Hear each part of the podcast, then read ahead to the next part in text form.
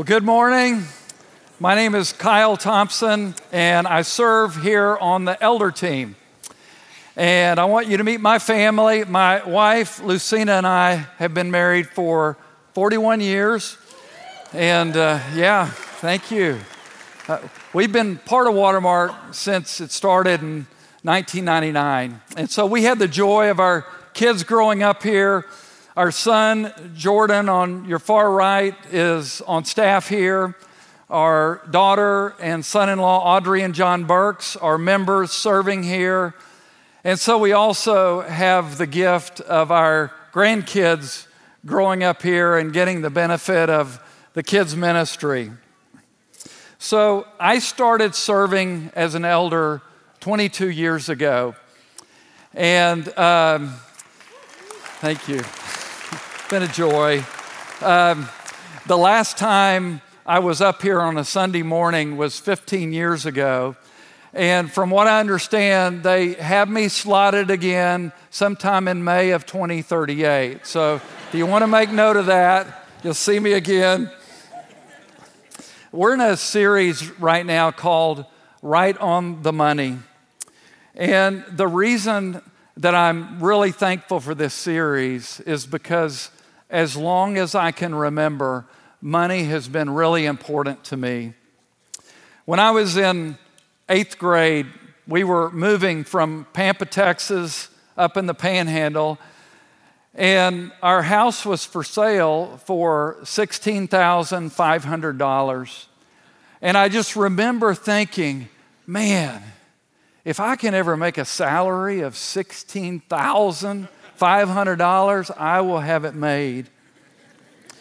And whether it was leaving football practice to go work in a restaurant when I was in high school, or me and Lucina trying to pay off our first house as fast as we could because of the 16% mortgage rate back in 1982. Yes, 16%. Money and the management of it have always been a big deal for me. And it's one of the reasons that I majored in accounting and became a CPA. I, I, didn't even say Texas A&M. I didn't go to school there. but then, then came 1994, and it's a year that I will never forget. I was 35 years old and I had a position of responsibility with an energy company here in Dallas.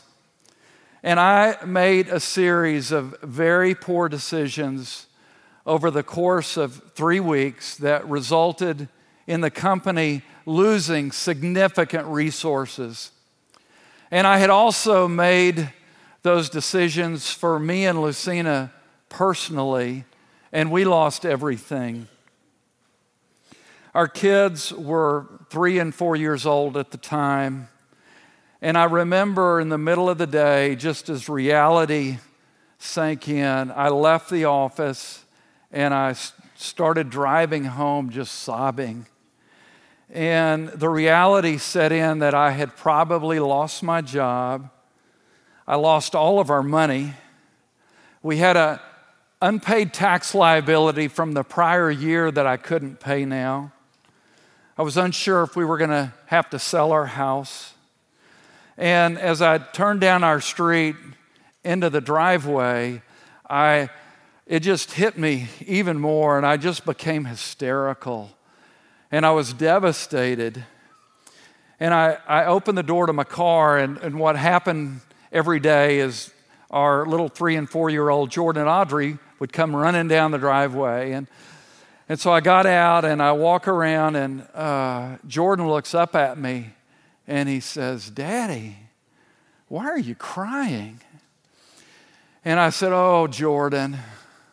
I said, I, have lost all of our money. And all of a sudden, this, this big smile comes on his face, and he looks up at me and he says, That's okay, Daddy. I'll help you find it. And God used that moment just to yank me. Um, and I, I went into a period of depression after that where I just had no energy.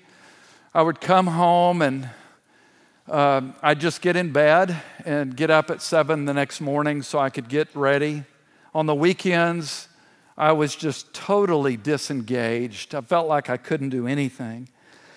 And Lucina ultimately took me aside one Sunday afternoon and just spoke clarity to me. And she said, You have to move forward. You have totally lost perspective. It's going to be okay. We have our health, our kids, and so what if we have to sell our house? And I'm, I'm so thankful that she helped me. But God used that period of time just to wake me up and to see that money wasn't just important to me, that money in some ways had become a God to me because it was the source of all of my security. And I was living this equation that income plus savings equals joy, peace, and security in life. I'm a formula guy, and it just so clearly represented where I was. And Matthew 6 24 became very clear to me that, that Mickey read last week. And it's where Jesus says, No one can serve two masters, for he will either hate the one and love the other, or he will be devoted to the one and despise the other. You cannot serve God and wealth. And as I look back, 1994 was an incredible gift because it, it started me on a journey of just the biblical theology of money. And I learned that handling money and releasing it, or generosity, are a natural response to our generous God. And so that's what I'm going to talk about today. And there's four questions that I've really had to wrestle with over the years regarding money and generosity. And I want to share the answer of those questions with you. And I would imagine that many of you have asked or are asking the same questions Why should I give? Why am I reluctant to give? How much should I give? And where should I give? And before I jump into that first question, I want to just acknowledge that some of you might be sitting there thinking, well, I'm not rich, and I really don't have any discretionary income anyway. It's all I can do to just pay my bills each month. And I want you to know that uh, Scripture gives us a perspective of what it means to be rich and what God is talking about. And we see that in 1 Timothy 6, where Paul says, But godliness actually is a means of great gain when accompanied by contentment. For we brought nothing into this world, and we can take, can't take anything out of it either. And if we have food and covering, with these we shall be content. And what, again, what Paul is saying is that's all we really need, and that anything beyond that is rich. When you see Paul use the term rich, that's the perspective he's speaking to. If you have more than enough for food and clothing, then you have enough to become a generous giver. And your journey in life is discerning just how God wants us to deploy the resources that He entrusts us with. And I will tell you whether you have 10 extra dollars or 10 million, we can all take a step in generosity. And so the first question why should I give? Well, first of all, it's because Jesus just assumes we will give.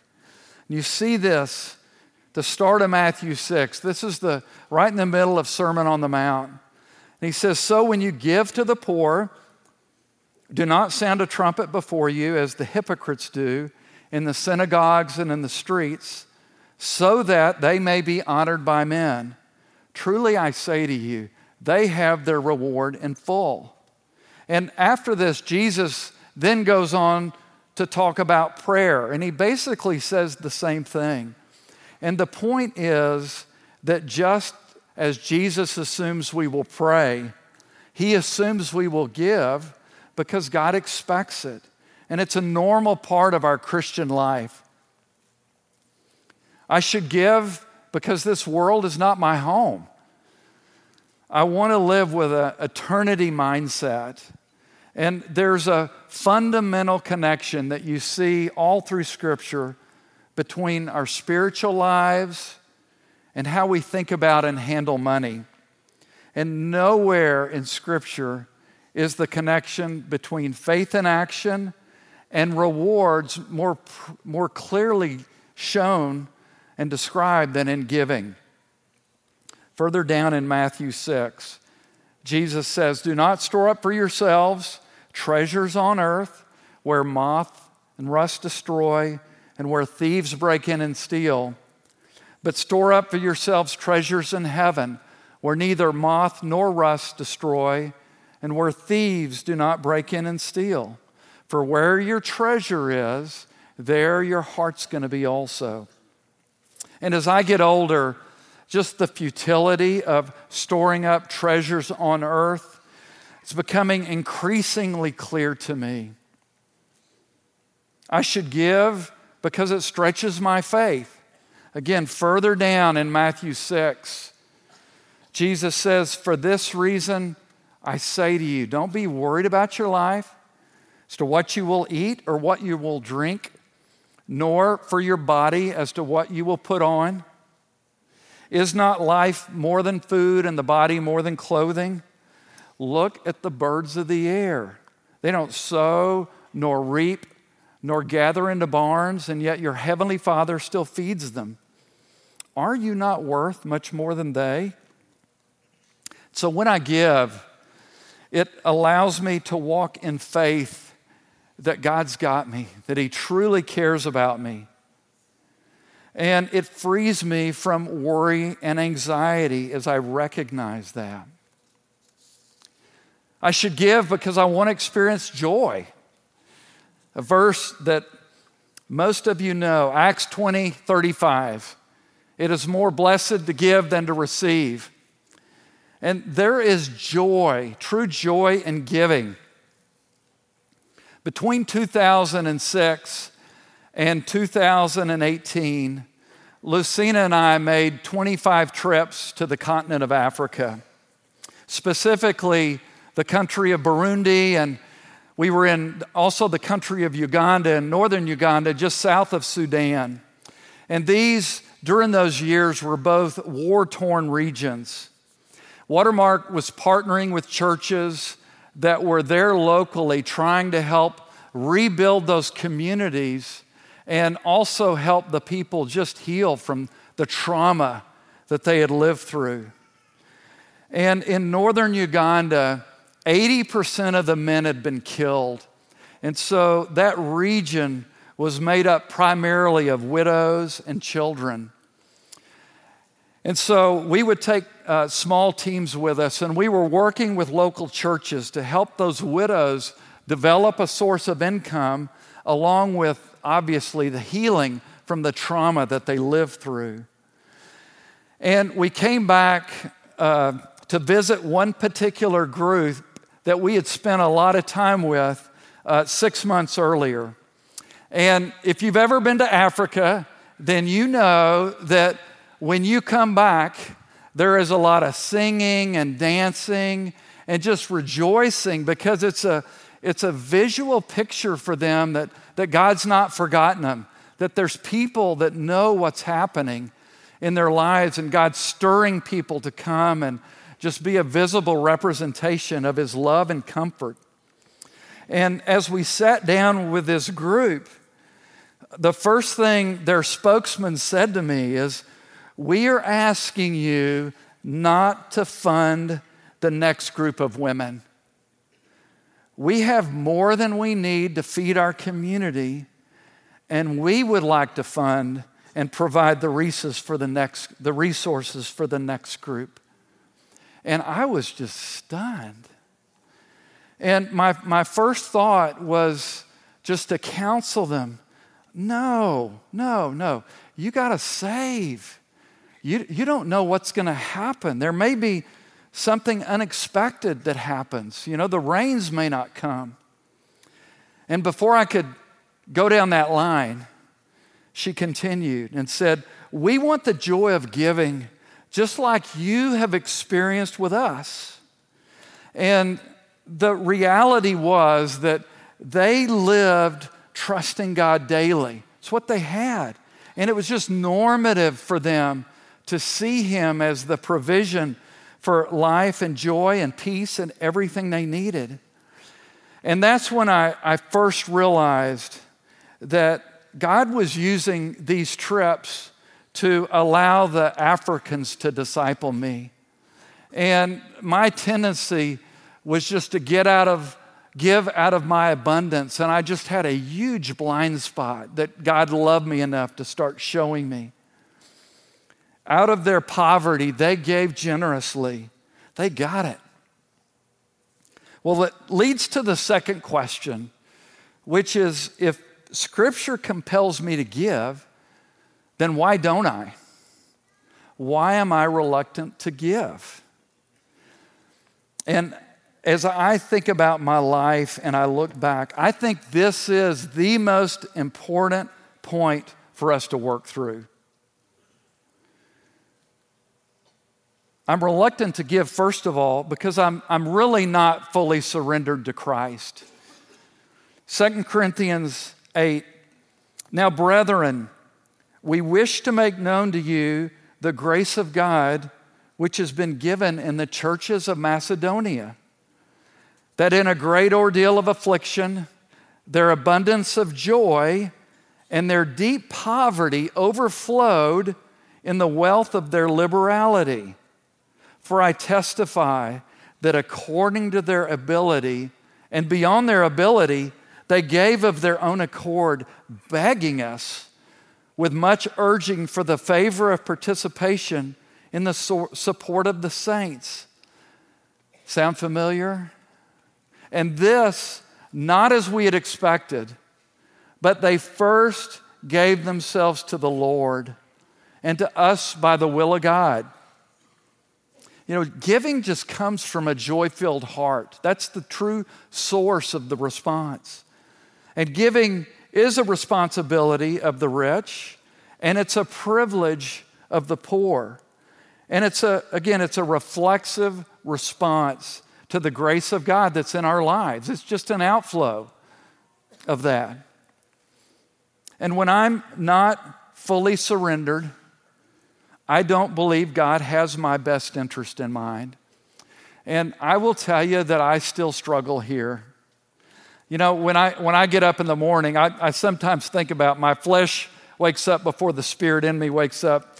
But uh, I'll get up in the morning and I can just immediately think about what's going on in my world. And I can get anxious and start to worry.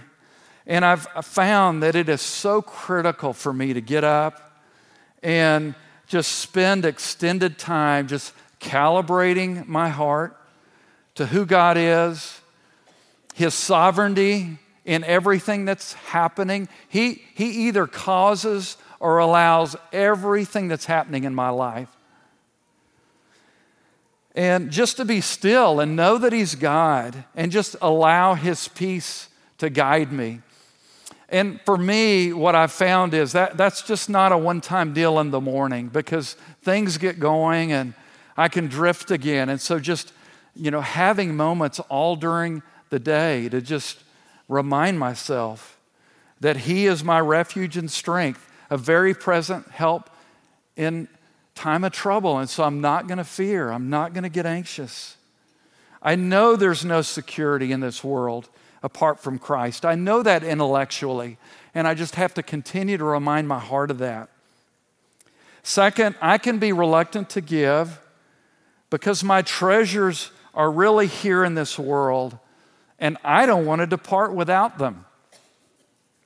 John D. Rockefeller, one of the wealthiest men that ever lived, and after he died, someone asked his accountant, Man, so how much money did he leave?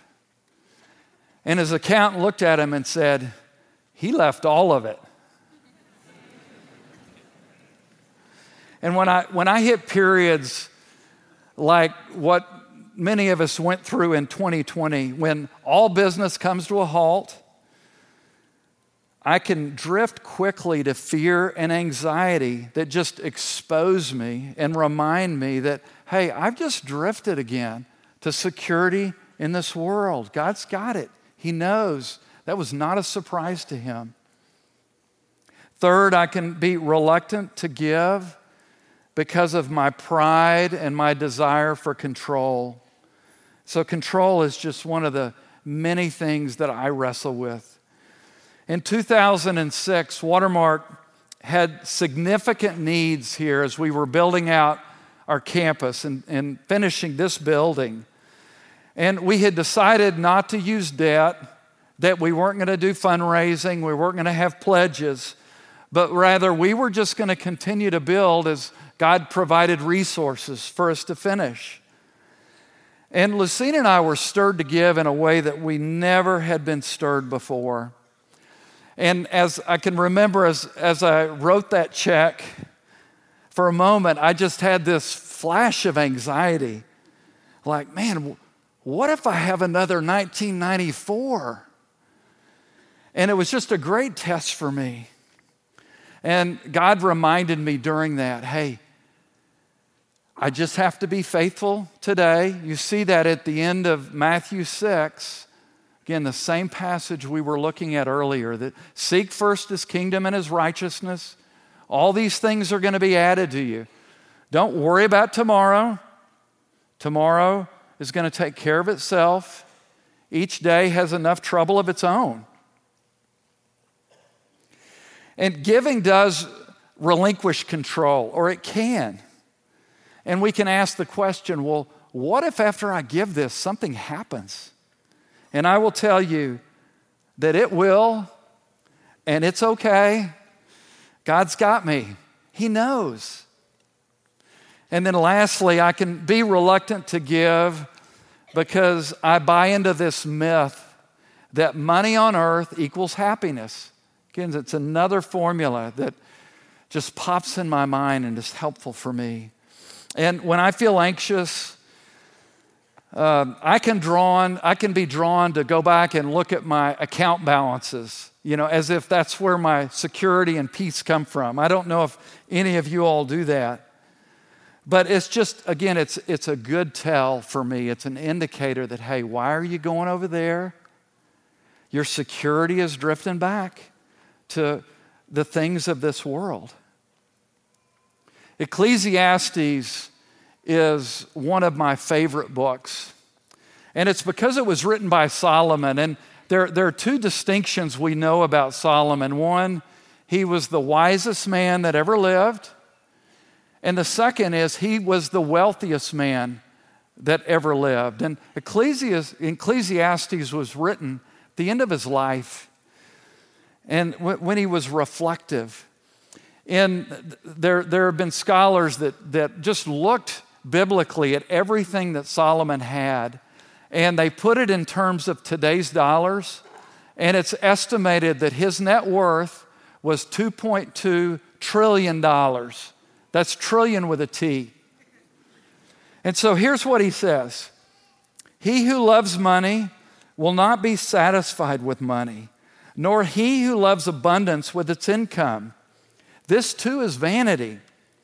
When good things increase, those who consume them increase. So, what is the advantage to their owners except to look on? The sleep of the working man is pleasant, whether he eats little or much, but the full stomach of the rich man does not allow him to sleep.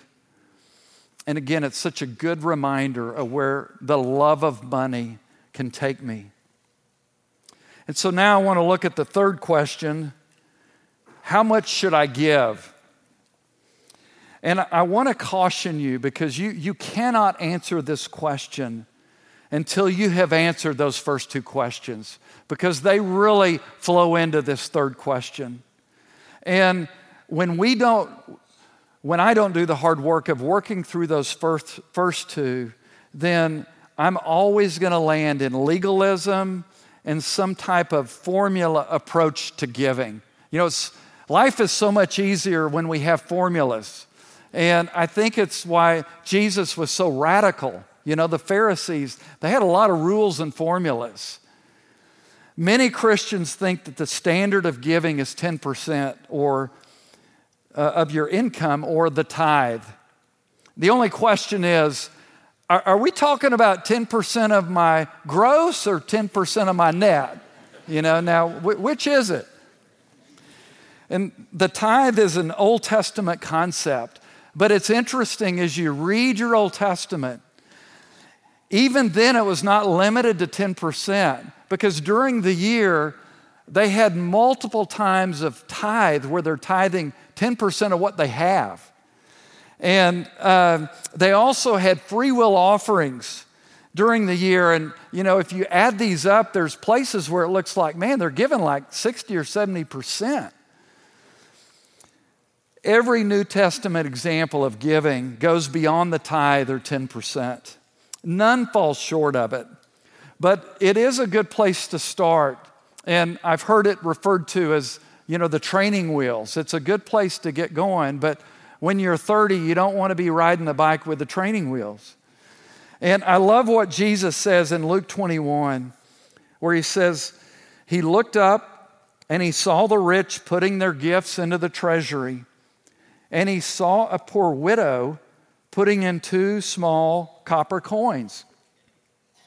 And he said, Truly I say to you, this poor widow put in more than all of them.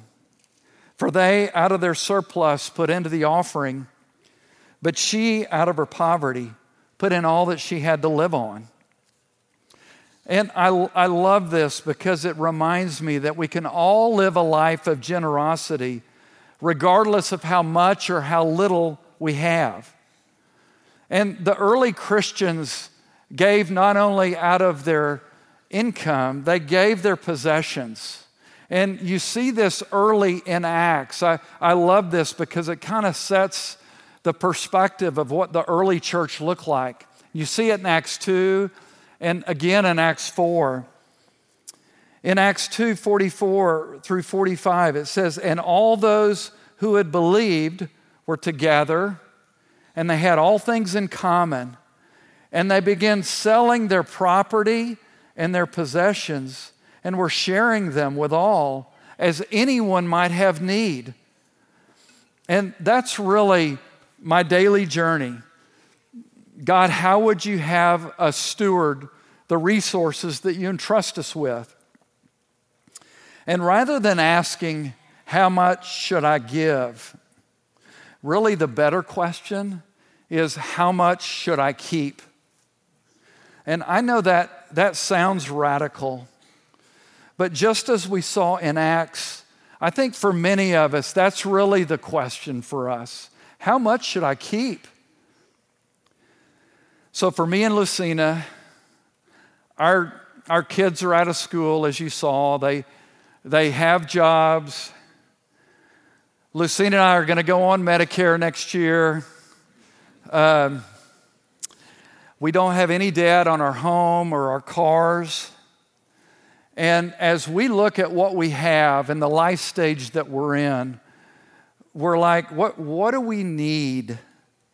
And we have decided for us that the value of what we have should decrease every year because we're releasing it. And our focus is not trying to pass money onto our kids. And just to say this in a different way, our goal is not to accumulate money to pass it on to our kids. That's not the inheritance we're looking to pass on. But rather, we're trying to model for our kids the joy of generosity. And so our financial net worth should be decreasing over the remaining years that we have as a result of giving. Jim Elliot is a missionary, if you don't know who he is. And I love his quote, and this really impacted me. He says, He is no fool who gives what he cannot keep to gain what he cannot lose. 1 Timothy 6 addresses, speaks to this also. It says, Instruct those who are rich. And again, remember, rich is having more than I need for food and clothing. So instruct those who are rich in this present world not to be conceited or to fix their hope on the uncertainty of riches, but on God who richly supplies us with all things to enjoy. Instruct them to do good, to be rich in good works, to be generous and ready to share, storing up for themselves the treasure of a good foundation for the future, so that they may take hold of that which is life indeed. And again, giving gives us and allows us to store up treasures in heaven. And it also allows us, at the same time, to experience the joy, the abundant life that God intends for us. Okay, so now, where should I give? And I will tell you that this is not about maximizing your tax deduction. Uh, I think in the near future, we may not even get tax deductions for giving. And it's not just about our salary or our income. And the first place to give is my local church, where I'm doing ministry and where I'm being ministered to. And we see this in Galatians 6:10 where it says so then while we have the opportunity let us do good to all people, and especially to those who are of the household of the faith. 1 Corinthians 16 makes reference back to that passage in Galatians 6. And it says, Now, concerning the collection for the saints, as I directed the churches of Galatia, so do you also.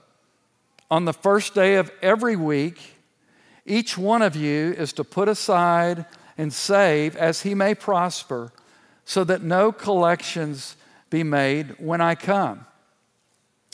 And real quick, I want to explain to you the reason that Watermark does not pass a plate each Sunday morning. And this, this is a decision that we made uh, years ago when we first started. And I don't, I don't want you to hear me say that it's wrong for a church to pass a plate. I just want you to know why we decided not to. We don't want there to be any element of compulsion or comparison as a plate goes across your path. And we want to allow you to give freely as you give yourselves to Christ. And there's multiple ways to give here. Uh, we have slots in the back, uh, slots in the town center. People mail their gifts in, people send their gifts electronically. But if you don't know Christ, we don't want to confuse you about giving versus receiving the grace that God offers us through Christ. Another place to give is other Christ centered ministries.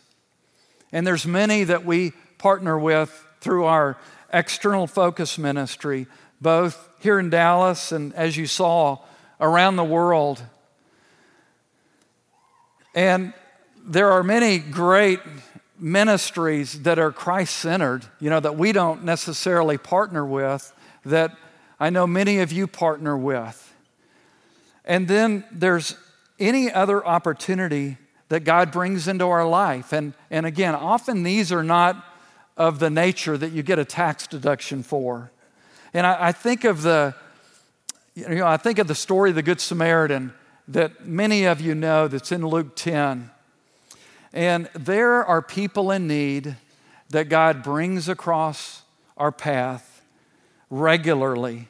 And I want to be ready and open uh, to share as the Spirit leads it leads us. I want to be wise in how I do that. I want to share my life as I do that, but I want to be open that hey, I may be, we may be God's provision for that need that's going on that He's brought across our path.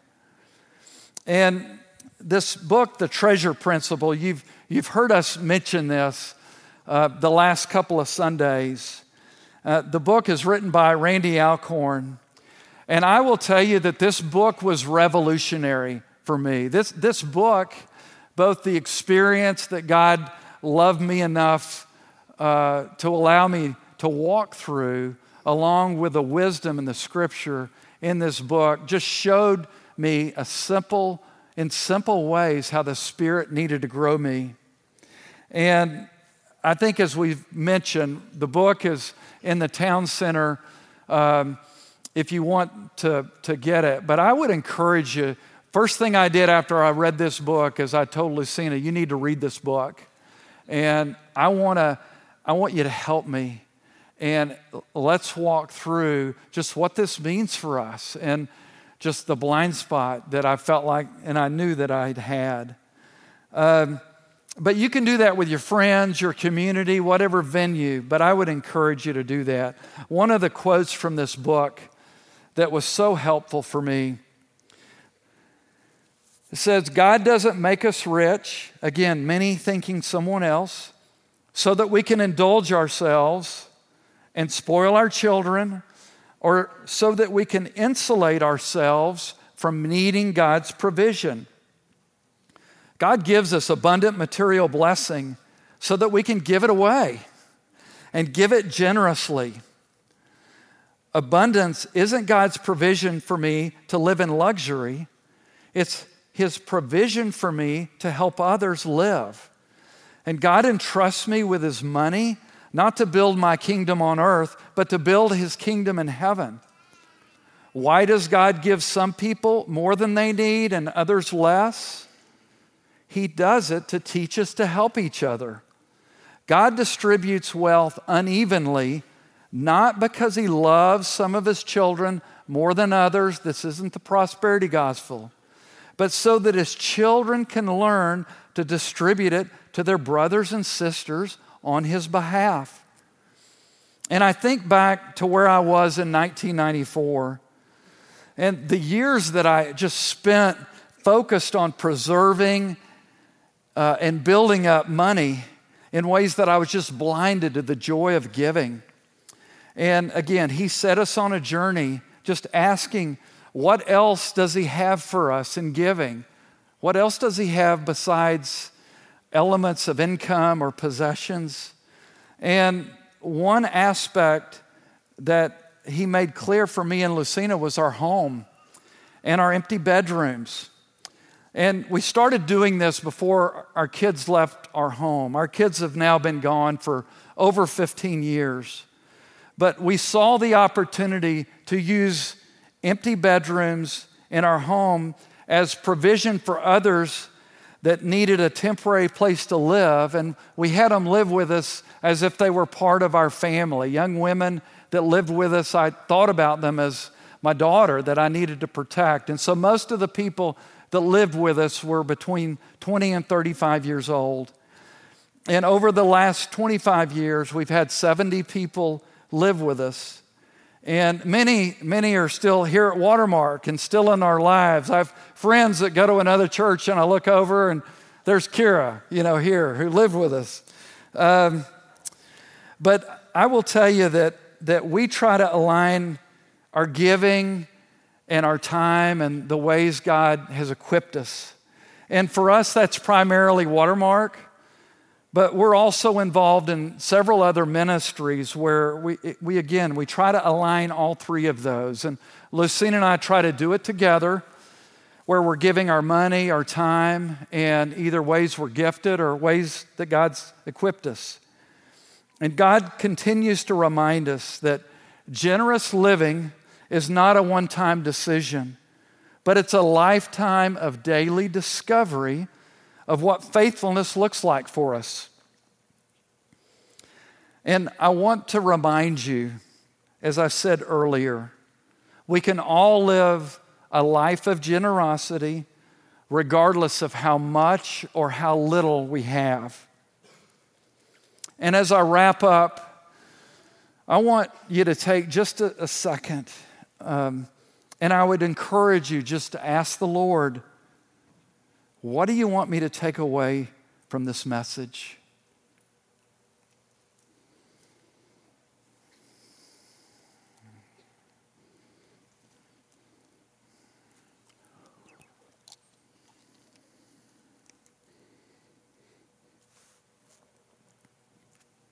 And then this week, I would encourage you to ask yourself and to talk to your spouse or your friends or people in your community group. What is keeping me from giving generously? What do I need to release? What are the needs that God is showing me that I might be his provision for.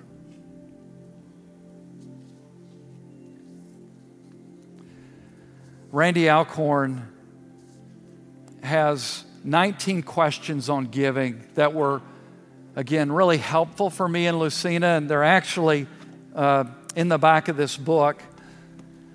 But we've got a QR code up here if you would like to, to capture that. They're excellent. Just as you marinate more on this. And lastly, I would just say the, the easiest way to express generosity is by first experiencing God's generosity towards you.